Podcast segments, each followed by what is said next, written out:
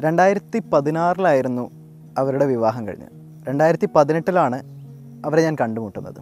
അതായത് വിവാഹം കഴിഞ്ഞ് ഇതുവരേക്കും രണ്ട് വർഷത്തോളം ആവാനായി ഇതുവരേക്കും ലൈംഗിക ബന്ധത്തിൽ ഏർപ്പെടാൻ പറ്റാത്ത ഒരു ദമ്പതികൾ. പ്രശ്നം എന്തായിരുന്നു എന്നാൽ മറ്റ് കാര്യങ്ങൾക്ക് കുഴപ്പമില്ല. പക്ഷേ ലൈംഗിക ബന്ധം സ്ഥാപിക്കാൻ ശ്രമിക്കുമ്പോൾ ആ പാർട്ട്നേഴ്സിലെ ഫീമെയിൽ പാർട്ട്ണർക്ക് അതിലെ സ്ത്രീ പങ്കാളിക്ക് വളരെയധികം ഭയപ്പാട് അനുഭവപ്പെടുകയാണ്. അതിനുശേഷം അവരുടെ ആ ഭാഗത്തുള്ള മസിലുകൾ പേശികൾ വലിഞ്ഞു മുറുകുന്നു. അങ്ങനെ ഒരിക്കൽ പോലും ലൈംഗിക ബന്ധത്തിൽ ഏർപ്പെടാൻ സാധിക്കാതെ വരുന്നു. അവർ ഒരുപാട് ഡോക്ടർമാരുടെ അടുത്ത് പോയി പക്ഷേ അതിനൊന്നും പരിഹാരമുണ്ടായില്ല. കാരണം ഒരുപാട് സ്കാനുകൾ ചെയ്തു അത്തരത്തിലുള്ള പരിശോധനകളെല്ലാം ചെയ്തു. അതിലൊന്നും കുഴപ്പങ്ങളില്ല. ഈ ഒരു പ്രശ്നത്തെ വജൈനിസ്മസ് എന്ന് പറയും. മറ്റൊരു ഭാഷയിൽ പറയുകയാണെങ്കിൽ ജനൈറ്റോപെൽവിക് പെയിൻ ഡിസോർഡർ എന്നും പറയും. അതായത് ലൈംഗിക ബന്ധത്തിൽ ഏർപ്പെടാൻ ശ്രമിക്കുമ്പോൾ വളരെയധികം വേദന അനുഭവപ്പെടുന്നു അല്ലെങ്കിൽ വല്ലാതെ ഭീതി അനുഭവപ്പെടുന്നു. അതുകൊണ്ട് ഒരിക്കൽ പോലും ബന്ധപ്പെടാൻ സാധിക്കാത്ത അവസ്ഥ. വളരെ സാധാരണമായി കണ്ടുവരുന്ന ഒരു പ്രശ്നമാണിത്. പക്ഷേ നമ്മുടെ ഒരു സാമൂഹ്യ സാഹചര്യത്തിൽ ഒരിക്കലും തുറന്ന് ചർച്ച ചെയ്യപ്പെടാത്ത ഒരു വിഷയം കൂടെയാണ് ഇത്തരം കാര്യം. കാരണം ലൈംഗികത എന്ന് പറയുന്നത് എന്നും നമുക്ക് നിഷിദ്ധമായിട്ടുള്ള ഒരു സംഗതിയാണ്. അതെന്തോ ഒരു മോശപ്പെട്ട കാര്യമാണ് എന്നുള്ള ഒരു പശ്ചാത്തലത്തിൽ ഇത് ചർച്ച ചെയ്യപ്പെടാതെ പോകുന്ന ഒരു കാര്യമാണ്. അപ്പോൾ ഇവരെ എങ്ങനെയാണ് ഇത്തരത്തിലുള്ള കേസുകൾക്ക് ഇത്തരത്തിലുള്ള പ്രശ്നങ്ങൾ പരിഹരിക്കേണ്ടത്? എങ്ങനെയാണ് ഇതിനോട് നമ്മുടെ ഒരു അപ്രോച്ച് ആയിരിക്കേണ്ടത്? അപ്പോൾ അവരോട് ഒരുപാട് സംസാരിച്ചു. ഇതിന് പലപ്പോഴും ഓർഗാനിക് ആയിട്ടുള്ള കോസസ് ഉണ്ടാകും അതായത് ആ ഭാഗങ്ങളിൽ വരുന്ന അണുബാധ തുടങ്ങിയ പ്രശ്നങ്ങളിലും ഇത്തരം പ്രശ്നങ്ങളുണ്ടാകും പക്ഷേ ഇവരെ സംബന്ധിച്ച് അത്തരത്തിലുള്ള യാതൊരു പ്രശ്നങ്ങളും ഉണ്ടായിരുന്നില്ല. പലപ്പോഴും ചെറുപ്പത്തിൽ ഏതെങ്കിലും തരത്തിലുള്ള ലൈംഗിക പീഡനങ്ങൾ നേരിടേണ്ടി വന്നിട്ടുള്ള ആളുകളിൽ ഇത്തരം പ്രശ്നം കാണാറുണ്ട്. അത് മാത്രമല്ല സോഷ്യൽ കണ്ടീഷനിങ് എന്ന് പറയുന്നൊരു സംഗതിയുണ്ട്.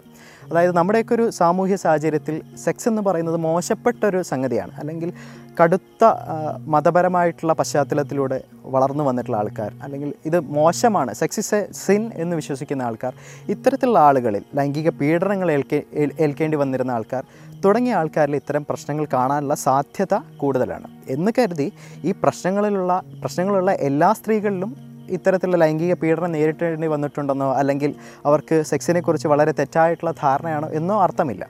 പലരിലും ഇങ്ങനെയും പ്രശ്നങ്ങൾ കാണാം. അപ്പോൾ ഇതിനുള്ള പരിഹാരം എന്താണ്? സത്യത്തിൽ മരുന്ന് ചികിത്സ അല്ല ഈ പ്രശ്നത്തിന് യഥാർത്ഥമായിട്ടുള്ള പ്രതിവിധി. ഒരുപക്ഷെ വേണ്ടി വന്നേക്കാം. ഉത്കണ്ഠയൊക്കെ കുറയ്ക്കാനാണെങ്കിൽ അതിന് അതിന്റേതായിട്ടുള്ള മരുന്നുകൾ വേണ്ടി വന്നേക്കാം. പക്ഷേ dual sex therapy Masters and Johnson വിഭാവനം ചെയ്ത ഡുവൽ സെക്സ് തെറാപ്പിയാണ് ഇതിനുള്ള യഥാർത്ഥ പ്രതിവിധി എന്ന് പറയുന്നത്. അതിൽ സെൻസൈറ്റ് ഫോക്കസ് എന്ന ഒരു ചികിത്സാ രീതിയുണ്ട്. അതായത് ഘട്ടം ഘട്ടമായി ആദ്യം തന്നെ നേരിട്ട് ലൈംഗിക ബന്ധത്തിന് ശ്രമിക്കാതെ ഘട്ടം ഘട്ടമായിട്ട് പുരോഗമിക്കുന്ന രീതിയിലാണ് ഈ ചികിത്സാ രീതി മുന്നോട്ടേക്ക് പോകേണ്ടത്.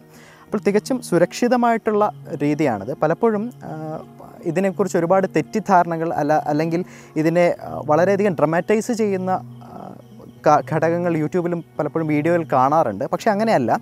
വളരെ ശാസ്ത്രീയമായി ഘട്ടം ഘട്ടമായി പുരോഗമിക്കുന്ന ഒരു ചികിത്സാ രീതിയാണ് സെൻസൈറ്റ് ഫോക്കസ് എന്ന് പറയുന്നത്. അങ്ങനെ ഫൈനലി ഒരു മാസത്തോളം ആ ദമ്പതിമാർ അദ്ദേഹം അവരെ ചികിത്സിച്ചു. അതിനുശേഷം വളരെ വിജയകരമായി തന്നെ അവർക്ക് ലൈംഗിക ബന്ധത്തിൽ ഏർപ്പെടാൻ പറ്റി. ഇന്ന് വളരെ സന്തോഷത്തോടെ കഴിയുന്നു ഇപ്പോഴും ഇടയ്ക്കൊക്കെയും ആഘോഷവേളകളിലൊക്കെയും അവരും ഇന്ന് അവർക്കൊരു കുട്ടി കൂടെയുണ്ട്. അവർ ചിലപ്പോൾ വിളിക്കാറുണ്ട് മെസ്സേജുകൾ അയക്കാറുണ്ട്. സന്തോഷം നൽകുന്ന ഒരു കാര്യമാണ്. അപ്പോൾ ഈ വീഡിയോയുടെ ഒരു സന്ദേശം എന്ന് പറയുന്നത് ലൈംഗിക പ്രശ്നങ്ങൾ തീർച്ചയായിട്ടും ചർച്ച ചെയ്യപ്പെടേണ്ട ഒന്നാണ്. അത് ഒരിക്കലും അടിച്ചമർത്തി വെക്കേണ്ട ഒരു കാര്യമല്ല.